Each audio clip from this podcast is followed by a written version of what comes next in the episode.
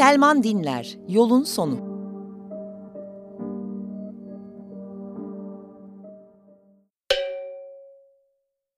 Cehennemin uzak bir köşesinde kar başlamıştı. Nazlı ve yumuşaktı kar taneleri başlangıçta. Tırın ön camına değdikleri anda inat etmeden eriyor, farların önünden seyrek gruplar halinde kaçışıyorlardı. Henüz beyaz bile değildi kar. Tırcı aldırış etmedi kara.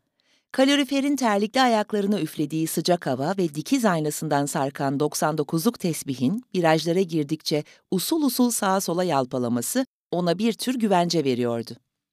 Radyoda gece haberlerini sunan bet sesli spiker, sürücüleri olağanüstü kar fırtınasına karşı uyarsa da hoparlörden yayılan kelimeler kulaklarına değmeden boşlukta dağılıyordu, henüz yumuşacık dağılan kar taneleri gibi harflerine ayrılarak.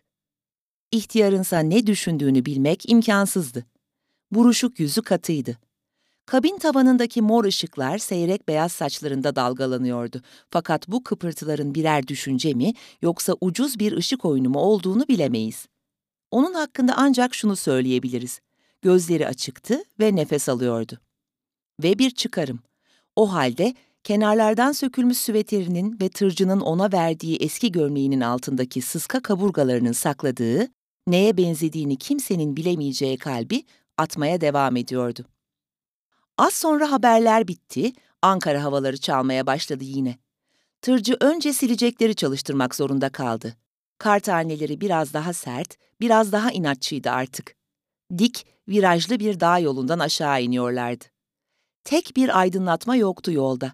Farların vurduğu kenar çizgilerinin dışında zifiri karanlık bir boşluk içindeydiler.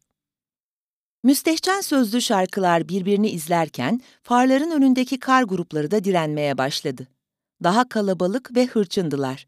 Tırın silecekleri hızlanmıştı. Camın kenarlarında ilk beyazlıklar belirdi.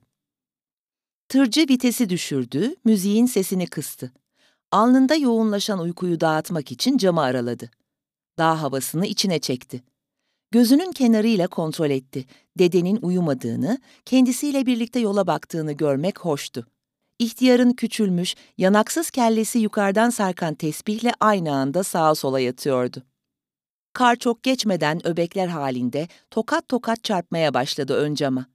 Sık sık yön değiştiren rüzgar tırı şeridin dışına doğru gezdiriyordu. Sonra şerit de kalmadı. Yolun ve yol olmayan her yerin üzerini ince, beyaz bir tabaka kapladı. Uzakta bir lokantanın ışıkları görününce tırcı dişlerini ve direksiyonu tutan parmaklarını ne kadar sıkmış olduğunu fark etti.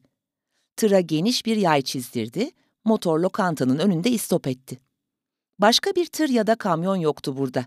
Koca park alanı bomboştu. Yine de lokantanın ışıkları yandığına ve camların altında tatlı bir buğu biriktiğine göre içeride birileri vardı demek. Üstelik kapının yanında ortadan kesilmiş bir varil içinde kesik gövdelere benzeyen budaklı kütük parçaları tütüyordu.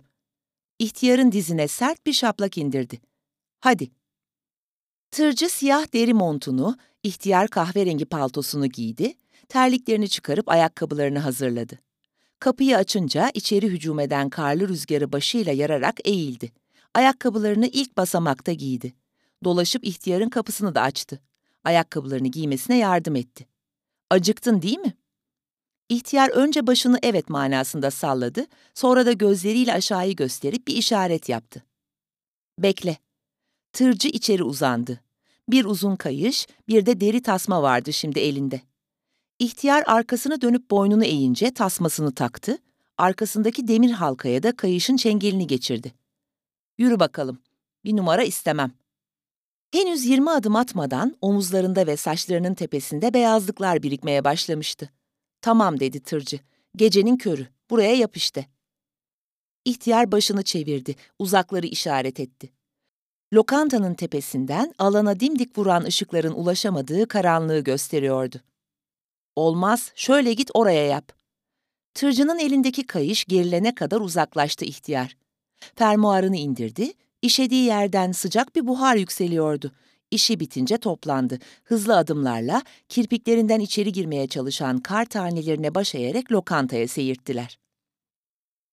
Tüten odunların yanından geçip kapıya vardıklarında camdaki bembeyaz yüzü gördüler. Dazlak kafalı, iri bir adam alnını cama yaslamış onlara bakıyordu. Uzanıp kapıyı açtı. Buyurun efendim, buyurun, hoş geldiniz. Tırcıdan bir baş daha uzundu adam.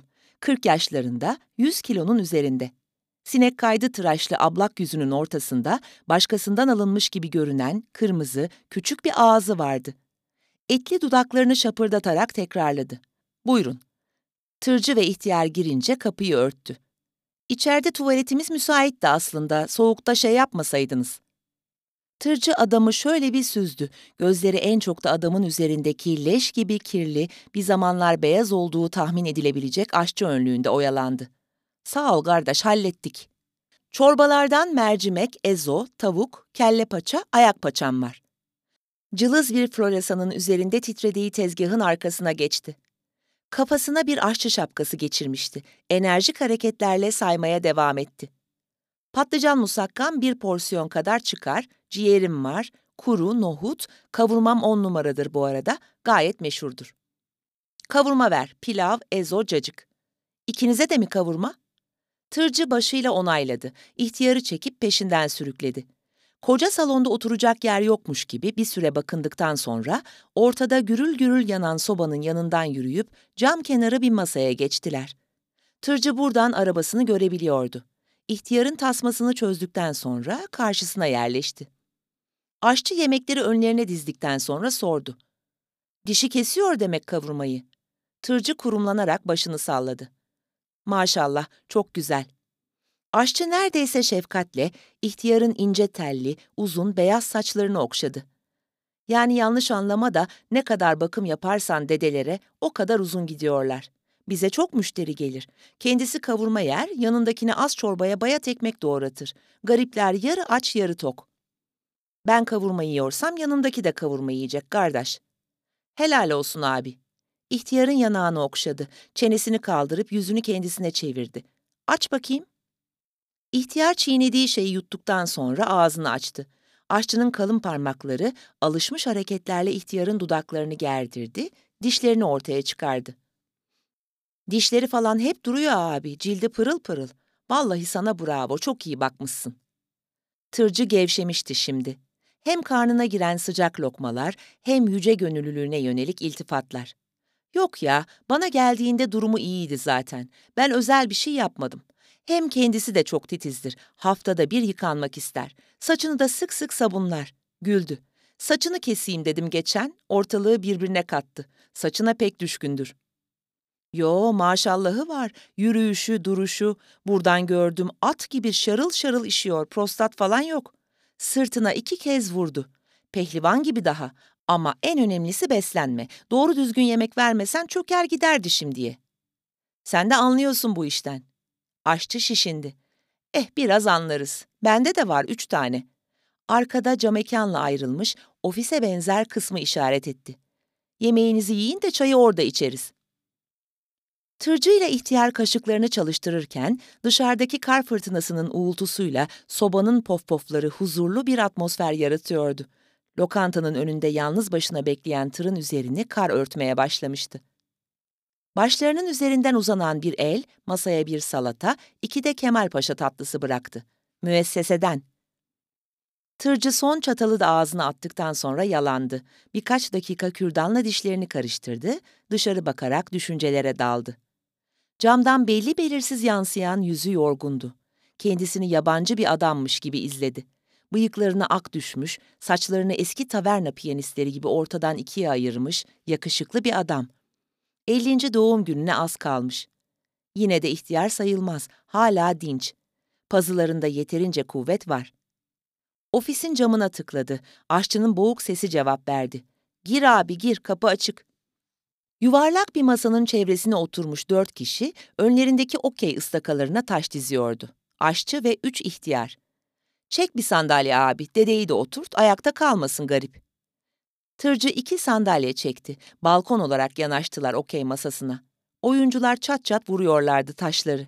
Hızlı bir oyun dönüyordu. Tırcı bir süre izledikten sonra kalktı, küçük sobanın üzerinde tıslayan çaydanlığa uzandı. Size de dolduruyorum. Ya kusura bakma abi, çayı unuttuk heyecandan. Zahmet olacak. Tırcı yandaki masada tepsi üzerinde ters duran ince belli bardaklardan iki tane çevirdi, doldurdu.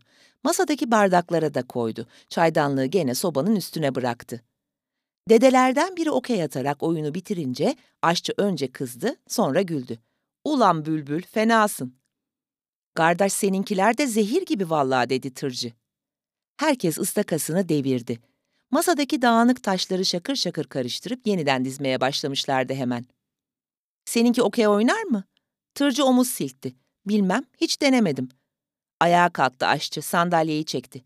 Gel dede, oyna bakalım. Hadi.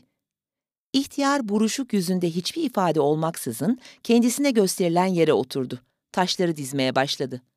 Ulan aferin çok iyi bak bak nasıl seri diziyor. Önceki hayatında fayans ustası mıydın dede? Aşçı keyiflenmişti. Kalktı, çayları tazeledi. İhtiyarlar taşları hızla masaya vuruyor, alıyor, şıkır şıkır diziyordu. Şunlara hele şunlara. Bir sigara yaktı, tırcıya da uzattı paketi. Benim, ayıptır söylemesi, iki merakım vardır abi. Birisi şu okey, diğeri de dedeler. Hele de okey oynayan dedelere biterim. Anlıyorsun bu işten kardeş dedi tırcı. Yaşları kaç seninkilerin? Tam bilemiyoruz kaydı kuydu olmayınca.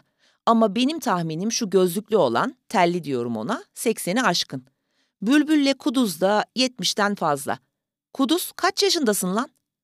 Birkaç kere soruyu tekrarlayınca aşçının kuduz dediği kepçe kulaklı, yüzü yaşlılık lekeleriyle benek benek olmuş ihtiyar döndü, 74 diye mırıldandı. Tırcı şaşırmıştı. Yaşını falan biliyor maşallah. Diğerleri de konuşuyor mu? Yok, onlar konuşmaz ama Telli'nin yazması var. Bana bunu veren adam profesör diyordu. Acayip kafalı bir şey. İki sayı söyle kafadan çarpar kağıda yazar. Makineyle kontrol ederim aynen doğru. Belki de eskiden muhasebeciydi. Olabilir.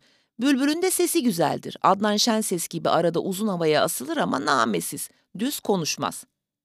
Buna neden kuduz dedin? Güldü aşçı. Isırma huyu var keratanın.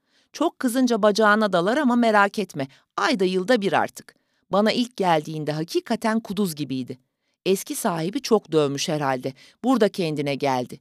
Yaralarına merhem yaptım. Kemik sulu çorbalarla besledim. Zamanla diğerlerine alıştı, okey'e oturmaya başladı. Eh, ille de bakım. Tırcı da keyiflenmişti. Masada dönen okey'e bakarak konuştu. Kuduz muduz ama kafası zehir. Nasıl da taşlıyor bizim ihtiyarı. Başını salladı aşçı. Bilir. Birer sigara daha yaktılar. Tırcı kalkıp biraz gezindi. Camekandan çıkıp salona geçti. Sobada ellerini ısıttıktan sonra cama alnını yaslayıp üstündeki kar tabakası saatler içinde kalınlaşan tırını izledi. Dışarıdaki dünyanın hızla üzeri örtülüyordu. Geri döndüğünde her şey bıraktığı gibiydi. Okey şıkırtıları sürüyordu. Seninkinin adı ne? diye sordu aşçı. Bilmem, bazen moruk derim, ihtiyar derim. Aşçı ihtiyarın kafasını okşadı. Olmaz, isim koymazsan çok dayanmazlar. Baksana, ne güzel saçları var. Akbaş derdim benim olsa. Biraz durdu, gözlerini kaçırarak bir şeyler düşündü ama belli etmek istemiyordu. Tırcı anladı yine de. Konuyu geçiştirmek için televizyonu işaret etti. Şunun kulağını çevir de haberlere bakalım. Televizyonda muhteşem bir gülümsemeye ve iki kişiye yetecek bacaklara sahip bir kadın spiker haritanın önünde durmuş kar fırtınasını anlatıyordu. Sert bir dalga çarpmış gibi sersemlediler kadını görünce. Çeneleri titredi. Görüntüler değişti. Yolları açan kar küreme araçları, çatılardan yerlere kadar uzanan buz sarkıtları ve araç kuyrukları gösterildi. Aşçı ile tırcı bir müddet sessizce televizyona baktılar. Kadın ne zaman dar eteğiyle ekrana çıksa masadaki ihtiyarlar bile durgunlaşıyor, ıstakaya vuran okey taşlarının çat çatlarının arası açılıyordu. Sonunda haberler bitti. Siyasi bir tartışma programının tekrarı başlayıp zaman normal akışına kavuşunca gözlerini televizyondan ayırdılar. Temi açmışlar dedi tırcı. Birazdan ortalık ışır. Biz yavaştan kaçalım. Olur mu abi? Dışarısı fena. Dokurcun tarafı da safi buzdur şimdi. Aman diyeyim, hele bir dozerler, tuzlama kamyonları geçsin şuradan. Merak etme, burada mola verir, çorba içerler, haberimiz olur. Birer çay daha koydu aşçı. Dedelerime iyi bakarım. Bu işte bazı şeyleri zor yoldan öğrendik ama öğrendik. Güzel besleyeceksin, bu bir. Hareket önemli, bu da iki. Ben kalan yemeklerden mama yaparım bunlara. Kavurmayı falan ince ince kıyarım, pilavla karıştırırım. İşte yoğurdu, sütü, fasulyesi, proteini, vitamini güzel ayarlamak şart. Çok katı beslersen kabuz olurlar. Mutlaka çorba, sebze vereceksin. Ayrıca da her gün en aşağı yarım saat yürüyüşe çıkarırım. Buranın havası temiz, suyu temiz. Buraya tekerlekli sandalyeyle getirileni bile Allah'ın izniyle yürütmüşlüğüm var. Öğrenene kadar birkaç kaybımız oldu ama artık biliyoruz işi. Tırcı bıyığının bir köşesini yukarı çekerek dinliyordu onu. Aşçı biraz daha ıkındı, sıkındı, sonunda baklayı ağzından çıkarmaya karar verdi. Abi yanlış anlama da sana bir şey diyeceğim. Tırcı başını sallayınca devam etti. Şu dedeyi bana sat, akbaşı. Vallahi acayip kanım kaynadı. Bak nasıl okey oynuyorlar dördü. Tam takım oldular. Ben çalışırken bile kapıyı kilitler çıkarım. Burada hep beraber okey oynarlar. Birbirlerini oyalarlar. Bunları ayırmayalım ha? E, e'si bunu bana sat. Bilmem ki. Güldü tırcı. Aslına bakarsan biraz da bıktırdı beni. Bakımı, yemeği, suyu. Kaçacak diye de korkuyorum. E iyi işte sat kurtul. Ama bir yandan da yoldaşlık ediyor bana. Malum bizim işte insan sıkılıyor tek başına. Ne de olsa arabada bir nefes, bir can var yanında. İnsanın hoşuna gidiyor. Ama baksana nasıl sevdi burayı. Bırak son günlerini burada mutlu geçirsin. Beni şimdi az çok tanıdın. Prensipli adamımdır. Gözün arkada kalmasın. Kendi öz dedem gibi bakarım. Tırcı güldü yine. Tatlın da güzeldi deyip sustu. Aşçı fırladı, birer tabak daha Kemal Paşa getirdi çayın yanına. Bu sırada okey masasındaki ihtiyarlar da yavaşlamışlardı. Taş şıkırtıları artık dolu yağar gibi çatapata değil, oluktan damlayan yağmur suyu gibi tek tek geliyordu o taraftan. Kaç para vereceksin? O kolay abi anlaşırız. Sen bir şey söyle önce. O sırada aşçının kuduz dediği ihtiyar yeni arkadaşına masanın altından bir tekme vurdu. Dikkatini çekince de dudağını ısırıp başını iki yana salladı. Gözlerinde dehşete benzer bir şey vardı. Deminden beri kendi elini bozma pahasına onu taşlayan yanındaki telli ise şişe dibi gözlüklerinin küçülttüğü gözlerini daha da küçülten bir sırıtma takınmış, eliyle edepsiz bir hareket yapıyor, bu durumla eğleniyordu. ''Yo sen söyle'' dedi tırcı. Pazarlığı bitirmek için acelesi yoktu. Dışarıda tipi ortalığı yıkıyor, kapının önündeki budaklı kütükler pis pis kokarak tütmeye devam ediyordu.